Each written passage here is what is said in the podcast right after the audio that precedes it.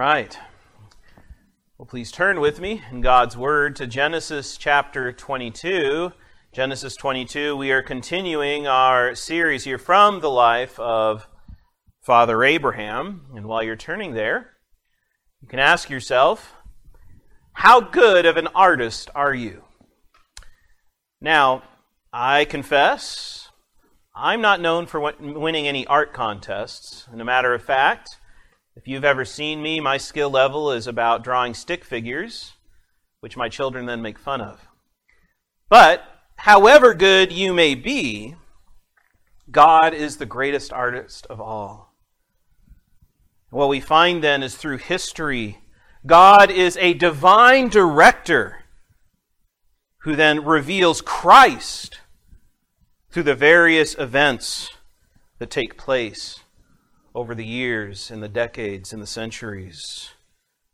This is what we see throughout the scriptures. Because in God's Word, He reveals Christ to us. And here in this chapter of Scripture, God shows us the clearest picture of the gospel of Jesus Christ in all of the Old Testament. So let us see Jesus here from Genesis 22 this morning. Let's read then together, uh, beginning with verse 9. And remember here, God has called Abraham to test him in sacrificing his son.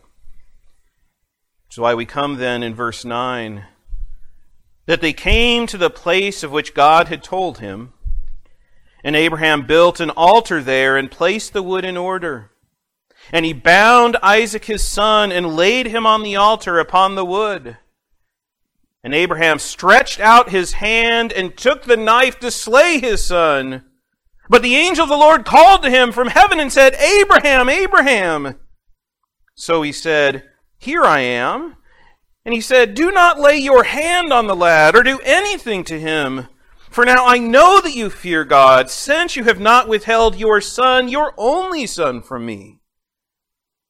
Then Abraham lifted his eyes and looked, and there behind him was a ram caught in a thicket by its horns. So Abraham went and took the ram and offered it up for a burnt offering instead of his son. And Abraham called the name of the place, The Lord will provide. As it is said to this day, in the mount of the Lord it shall be provided. Then the angel of the Lord called to Abraham a second time out of heaven and said, By myself I have sworn, says the Lord, because you have done this thing, have not withheld your son, your only son. Blessing I will bless you, and multiplying I will multiply your descendants as the stars of the heaven and as the sand which is on the seashore. And your descendants shall possess the gate of their enemies. In your seed all the nations of the earth shall be blessed, because you have obeyed my voice. So Abraham returned to his young men, and they rose and went together to Beersheba. And Abraham dwelt at Beersheba. Now it came to pass after these things that it was told Abram, saying, Indeed, Milcah also has borne children to your brother Nahor. Huz, his firstborn, Buz, his brother, Kemuel, the father of Aram, Kesed, Hazo, Pildash, Jidlaph, and Bethuel. And Bethuel begot Rebekah. These eight Milcah bore to Nahor, Abraham's brother. His concubine, whose name was Reumah, also bore Tebah, Gaham, Thahash, and Maacah. Brothers and sisters, before we continue, let us again go before our Lord in prayer.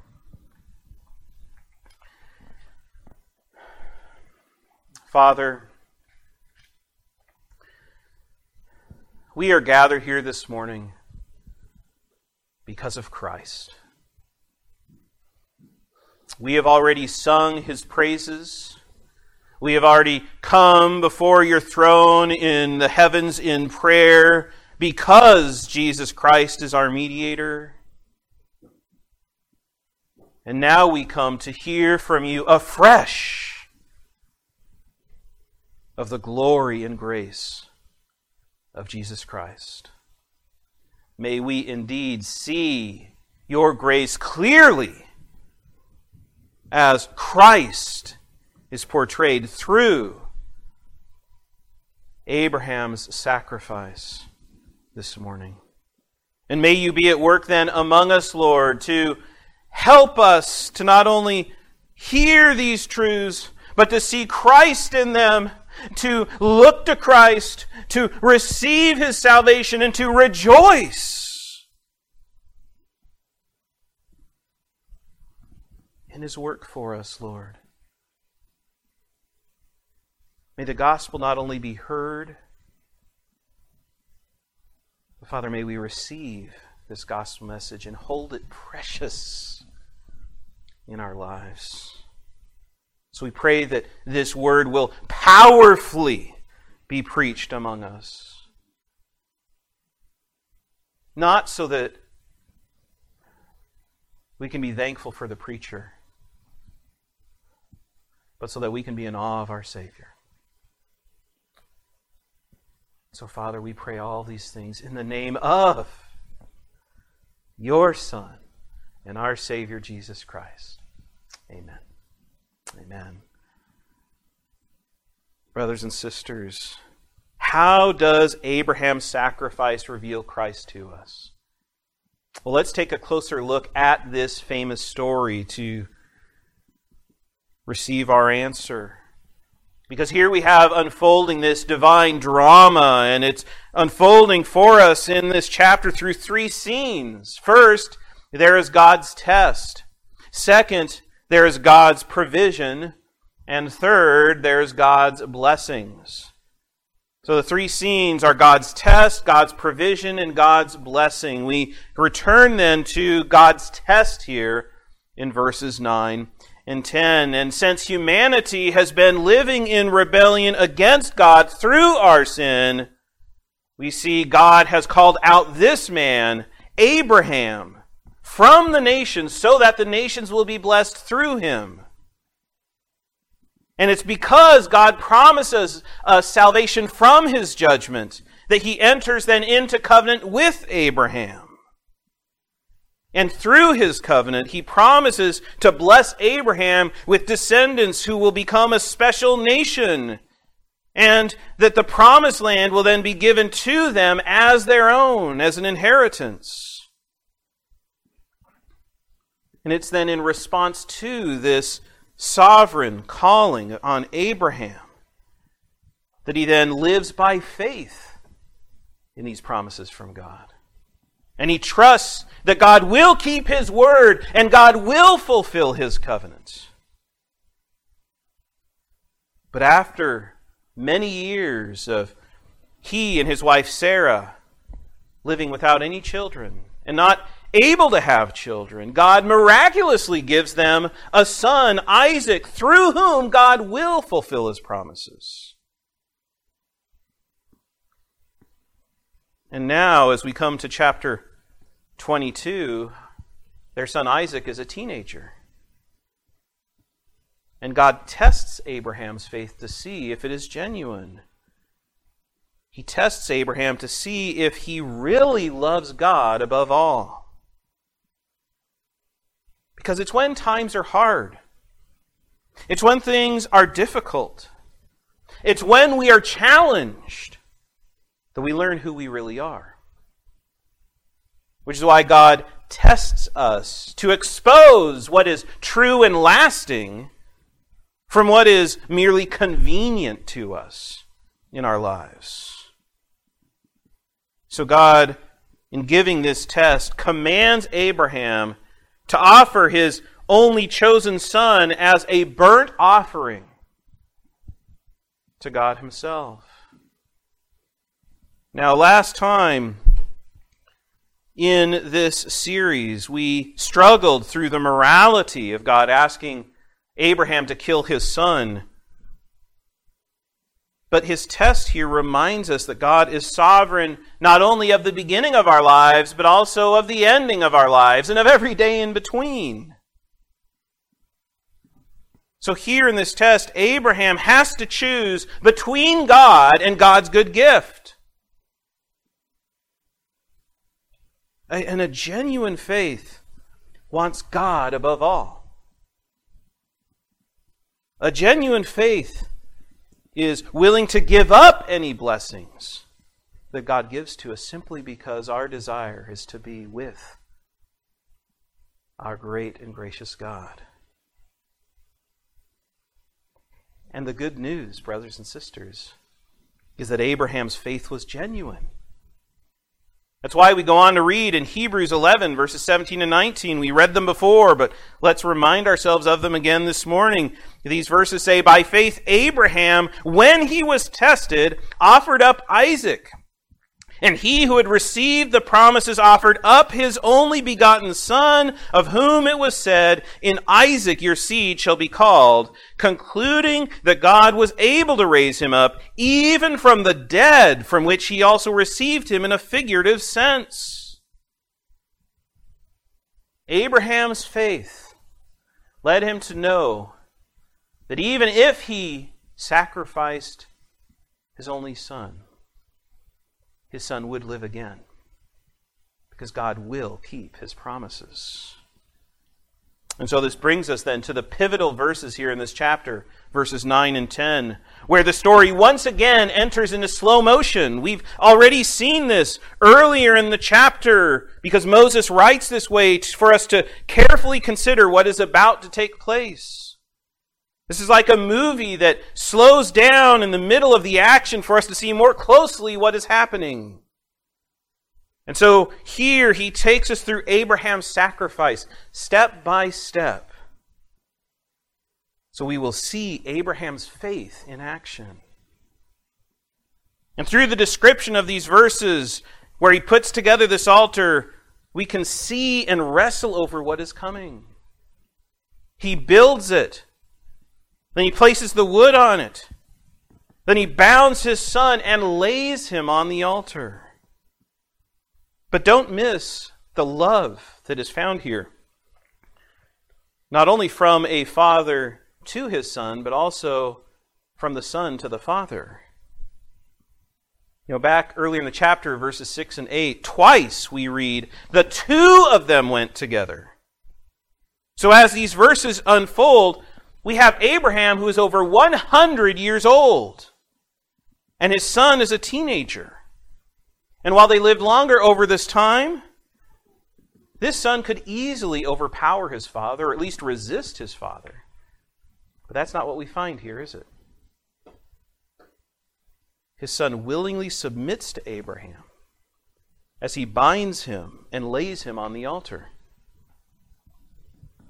And as he is laid upon the wood, the son likely recognizes that he is the sacrifice. Yet he still remains submissive to allow what the Father was about to do. He allows it to take place. That's why when these verses end, we can picture Abraham as he stretches out his hand and takes up the knife to slay his son. What a test.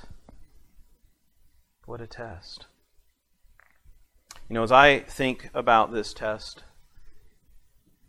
I hope I would have the faith of Abraham. But the truth is, we're all tested by God in this world. You see, when our faith is tested, this forces us to wrestle over the question what matters most to you? What matters most to you? If your heart loves anything more than God Himself, or if you are not satisfied with God alone, then your true love will be revealed. And often it is revealed through God testing you.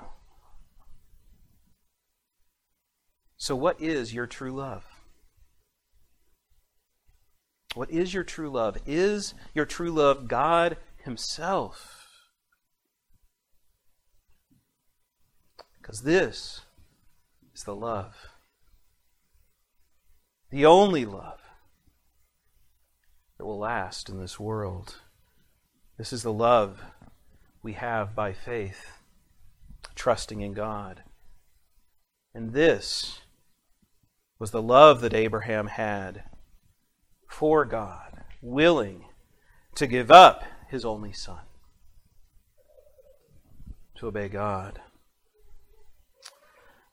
So we move in this divine drama from the first scene of God's test to the second scene in verses 11 to 14, where we come to God's provision. God's provision. At this point, you have Abraham with his knife held, ready to kill his son, and the angel of the Lord calls from heaven. Remember, the angel of the Lord is God Himself. So God's own voice comes down to Abraham, repeating his name in urgency Abraham, Abraham. And Abraham responds that he's listening. So God says, Stop! Stop! Don't do anything to harm your son. Because Abraham has passed God's test. He fear God. He fears God in faith. Now, this, this fear does not mean he was frightened or scared of God, but that he rightly recognized his relationship to God as his sovereign Lord. And so he responds with reverence and awe. See, a genuine faith means fearing God this way, which includes submitting to God's word and obeying whatever he asks. So he has not withheld his promised son from God. So why God then says to him, Now I know that you fear me. Now, this is not because God was ignorant of what Abraham would do, that God didn't know what he would do. God is omniscient, God's all knowing. But God recognizes Abraham's faith is true and has now been proven in history because he has not withheld his only son from God. Which is why Abraham then looks, and what does he see? Behind him there is a ram that is caught in its horns in a thicket of thorns. Do you remember what Abraham told his son back in verse 8? Look back there, verse 8. And Abraham said, My son, God will provide for himself the lamb for a burnt offering. And that's exactly what God did. God himself did provide the lamb for a burnt offering. This lamb then will substitute for his son and take his place. Now, children, listen to me. If there is one word I want you to remember this morning from everything I'm saying, it's this word substitution. Substitution. Substitute is a essential word, a critical word for you to know. What does it, but what does it mean? Well, in sports, if somebody is injured and can no longer play, they're sidelined, what happens? A substitute player comes out from the bench to play the position in the place of the injured sports star or sports player. Or in school, if a teacher becomes sick and can no longer come to class to teach, what happens? We don't get the day off from school.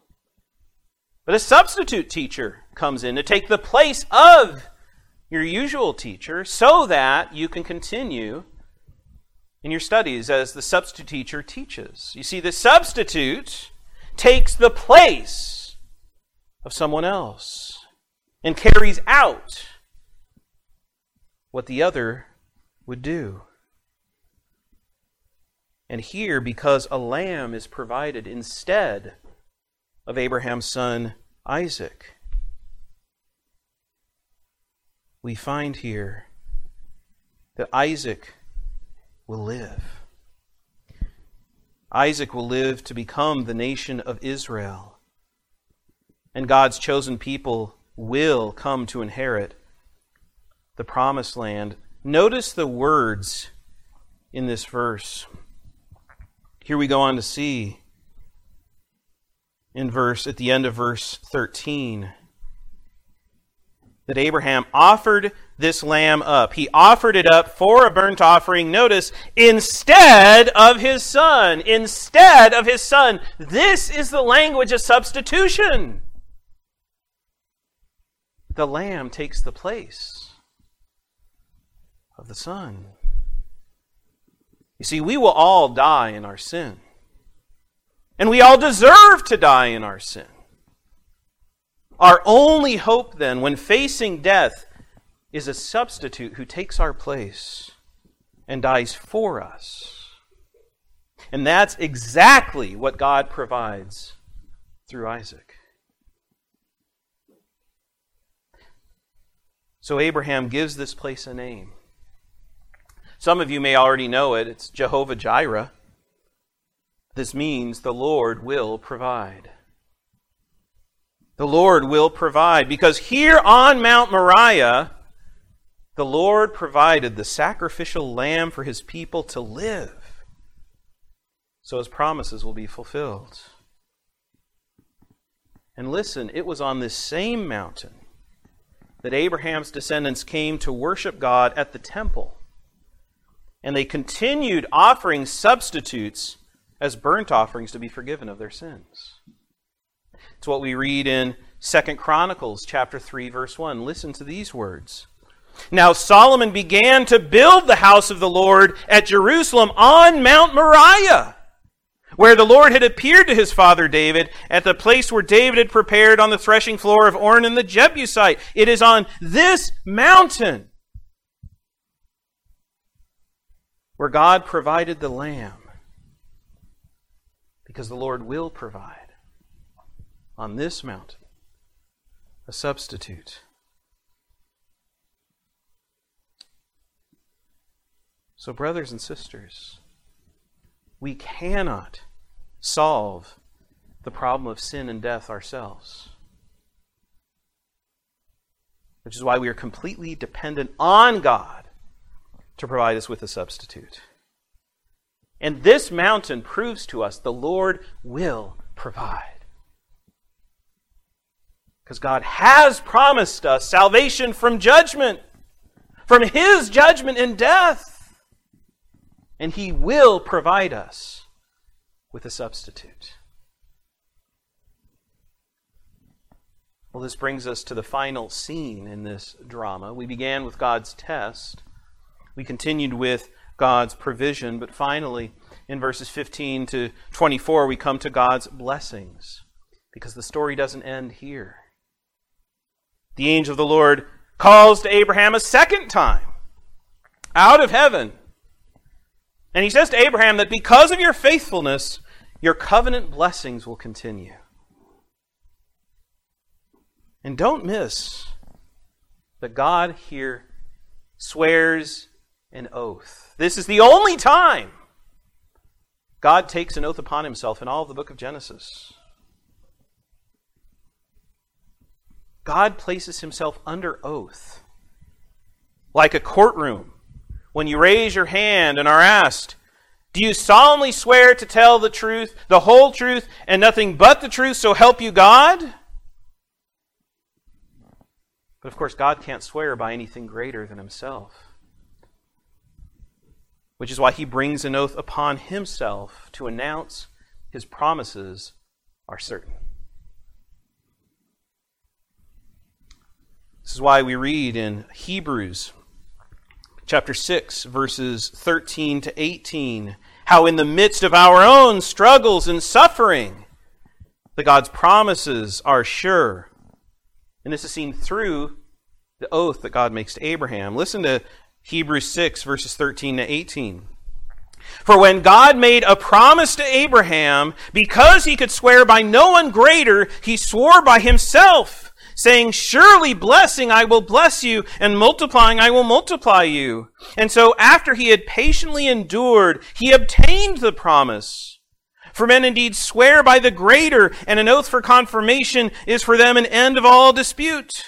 Thus God, determining to show more abundantly to the heirs of promise the immutability of his counsel, or the impossibility of his counsel to change that he confirmed it by an oath that by two immutable things in which it is impossible for God to lie, we might have strong consolation, who have fled for refuge to lay hold of the hope set before us. This is the consolation, the, the confidence and comfort we have in God's promise, which He swore under oath to Abraham and his people.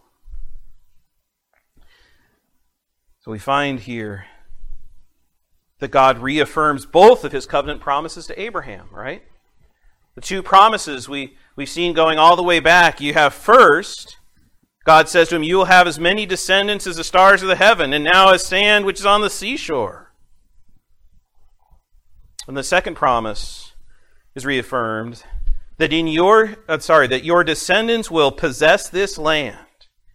And now it's added including the gate of their enemies. Do you see then god saying to abraham in your seed the nations will be blessed because God says, My promise of salvation to the nations will come through you and your offspring, Abraham.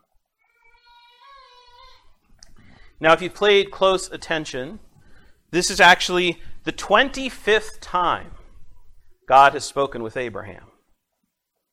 And it will also be the last time God speaks with Abraham.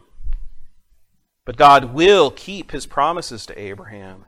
And Abraham trusts in God and believes in him and his promises that will come which is why Abraham and his son then come down from the mountain as they return to the young men who were left behind and go back to Beersheba, where they had been dwelling. Now, this chapter ends by God later saying to Abraham, through, again, these things, that his brother Nahor also has children through his wife Milcah. Now, why do we have this list of names recorded to us here at the end of chapter 22? If you go back to Genesis 11, when we read of Abraham's family, we see in verse 29 then Abram, who was Abraham at the time, then Abram and Nahor took wives. The name of Abram's wife was Sarai, or Sarah, and the name of Nahor's wife, Milcah the daughter of Haran, the father of Milcah, and the father of Iscah. Now, what do we see? That Nahor has 12 sons, eight with his wife Milcah, and now four more with his concubine Reumah. And together they become 12 sons who will be the 12 tribes of the Arameans, which are similar to the 12 sons of Abraham's other son who was cast out, Ishmael. And of course, the 12 sons that Isaac will have, or that the Isaac son Jacob will have, who then become his chosen people Israel. So the end of chapter 21 is preparing us for God's work in Isaac's life. When Abraham helps Isaac find a wife from his family, guess where the wife of his promised son comes from? We go on to read in Genesis 24, verse 15. And it happened before he had finished speaking that, behold, Rebekah, who was born to Bethuel, the son of Milcah, the wife of Nahor, Abraham's brother, came out with her pitcher on her shoulder. Do you see then how God is sovereignly at work all the way back in Abraham's home country of Mesopotamia to provide a wife for Abraham's promised and now delivered son Isaac, who's now dwelling hundreds of miles away in Beersheba? Because God is providentially at work through all the worlds to carry out his promises. Well, have you seen Christ through Abraham's sacrifice this morning? Have you seen Christ through Abraham's sacrifice this morning? Has God's artwork become alive before your eyes?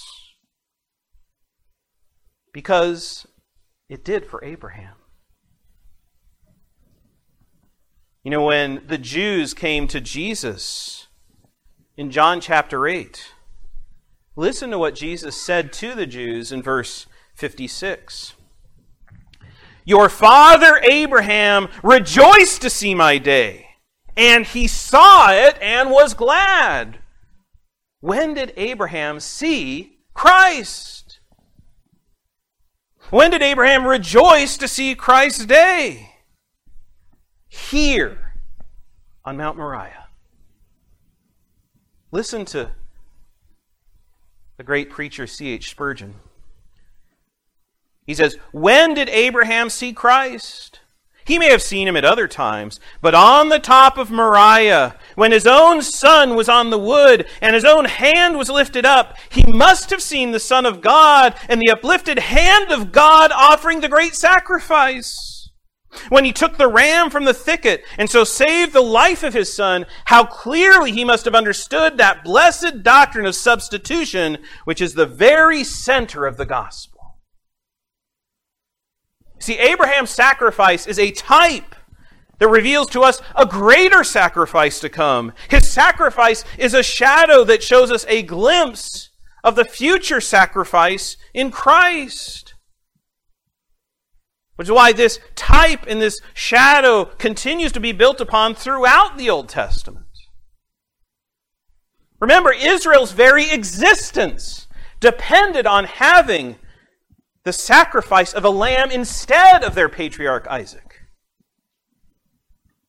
But let us continue to look at the Old Testament. Let's turn together to Exodus chapter 12. Exodus 12. Here, Israel is enslaved in Egypt. And their firstborn sons are saved. How? By the blood of a lamb. So read together Exodus 12, verses 5 to 7. Your lamb shall be without blemish. A male of the first year, you may take it from the sheep uh, or from the goats. Now you shall keep it until the fourteenth day of the same month. Then the whole assembly of the congregation of Israel shall kill it at twilight, and they shall take some of the blood and put it on the two doorposts and on the lintel of the houses where they eat it. Now let's go down to verses 12 and 13. God says to them, For I will pass through the land of Egypt on that night, and will strike all the firstborn in the land of Egypt, both man and beast, and against all the gods of Egypt I will execute judgment. I am the Lord. Now the blood shall be a sign for you on the houses where you are, and when I see the blood, I will pass over you. And the plague shall not be on you to destroy you when I strike the land in Egypt. What delivers God's people from slavery in Egypt? The blood of the Lamb, who serves as a sacrifice for God to pass over them in judgment. Or let's turn ahead to Numbers chapter 28. Because here, once God's people enter the promised land, we find Israel continuing to offer lambs as burnt offerings for their sins to be forgiven. And they are given on this mountain so they should live. Again, let's look at the first four verses here Numbers 28. Now the Lord spoke to Moses, saying, Command the children of Israel, and say to them, My offering, my food for my offerings made by fire is a sweet aroma to me. You shall be careful to offer to me at their appointed time. And you shall say to them, This is the offering made by fire, a burnt offering, which you shall offer to the Lord two male lambs in their first year without blemish, day by day as a regular burnt offering. The one lamb you shall offer in the morning, the other lamb you shall offer in the evening. So, what do God's people Israel continue to do in the promised land? But offer up lambs as substitutes on this same mountain so they too will have life rather than live under God's death and judgment. This brings us all the way ahead. Let's turn to one more passage here in this quick survey through Scripture and turn to John 1. Because here, when Jesus finally comes into the world, don't miss what Israel hears from John the Baptist. Here, John the Baptist has come. And what does he say when he sees Jesus? John 1, verse 29.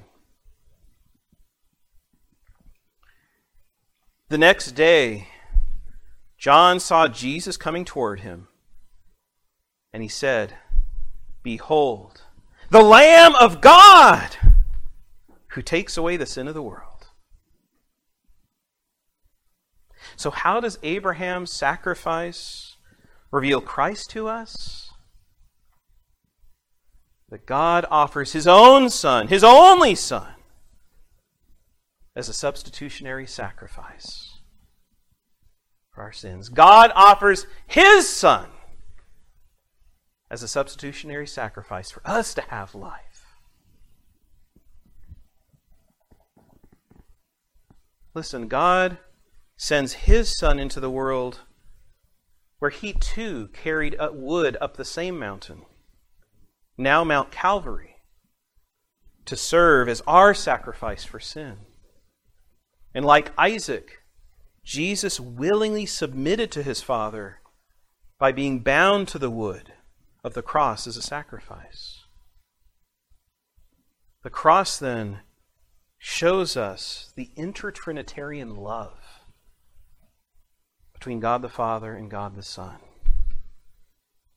But then, like the ram with its horns caught in the thicket, so Christ's head wore a crown of thorns as his blood was poured out as an offering for us.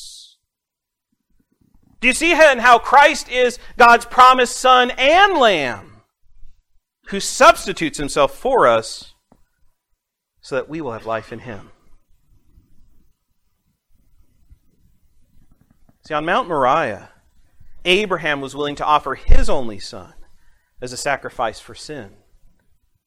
But God provided him with a substitute. But on Mount Calvary, God was willing to offer his only son as a sacrifice for sins. But his son was the substitute for us. So as we think through the glories of what we have seen, how much more precious that great verse from John 3:16 which summarizes the gospel so well has the meaning that God has revealed to us through the life of Abraham. Listen to John 3:16 in the life of what we've seen from the life of Abraham. For God so loved the world that he gave his only begotten son. Whoever believes in him should not perish, but have everlasting life. God revealed this to Abraham and Abraham believed in Christ, received eternal life. Believe in Christ as your substitutionary sacrifice and be saved. Believe in Christ as your substitutionary sacrifice and be saved. Turn away from your sins in repentance. Turn to Christ in faith. Because Christ, out of God's love for us, Christ joins in his love to submit himself to being our substitutionary sacrifice as he bled and died under God's judgment for us on the cross. So look to the cross where God's Son and our Lamb was sacrificed. In Christ, we are saved from perishing, to have eternal life, to then enjoy in God's presence, no matter what happens in this world.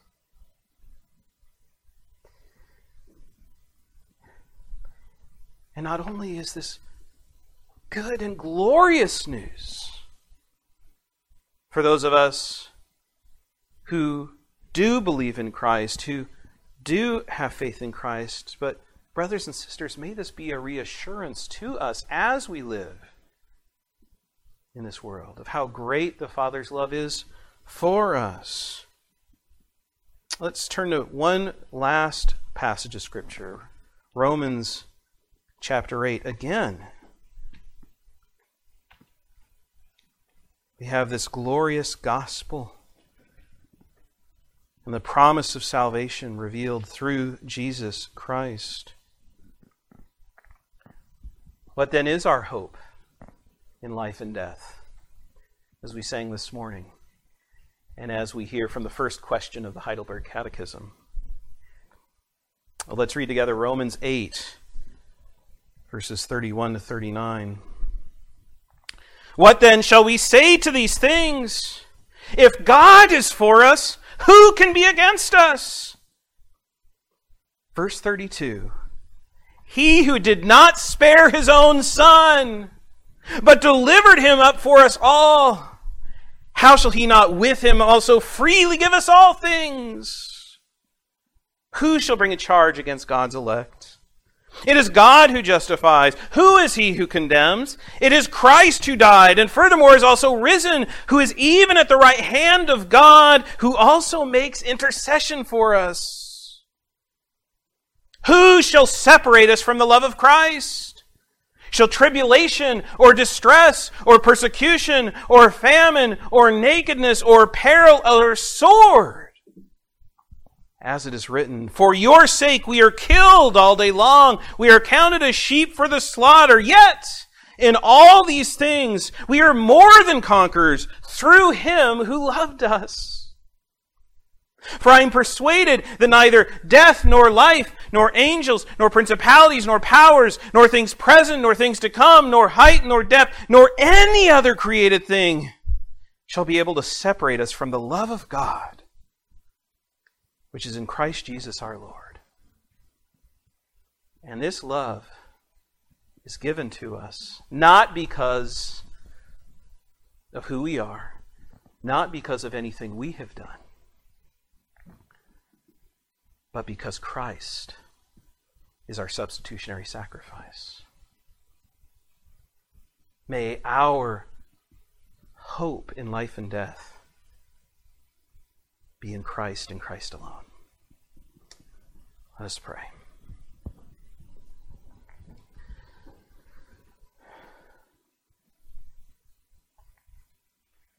Father, oh Father, may we see the beauty and glory of Christ and his substitutionary sacrifice this morning. What a treasure your word is, even all those thousands of years ago, to show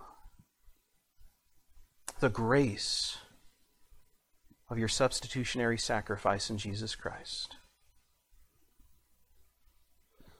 May we share the faith of Abraham as we look to Christ and as we rejoice because of the day of Christ, where he was sacrificed as our substitute instead of us, so that we too will have eternal life to enjoy in your presence.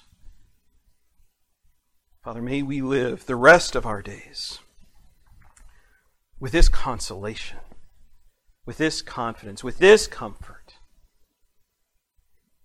that Jesus is our Savior. And eternal life is our future to enjoy with you. Father, we pray all of these things in the name of our glorious Savior, Jesus Christ. Amen. Amen.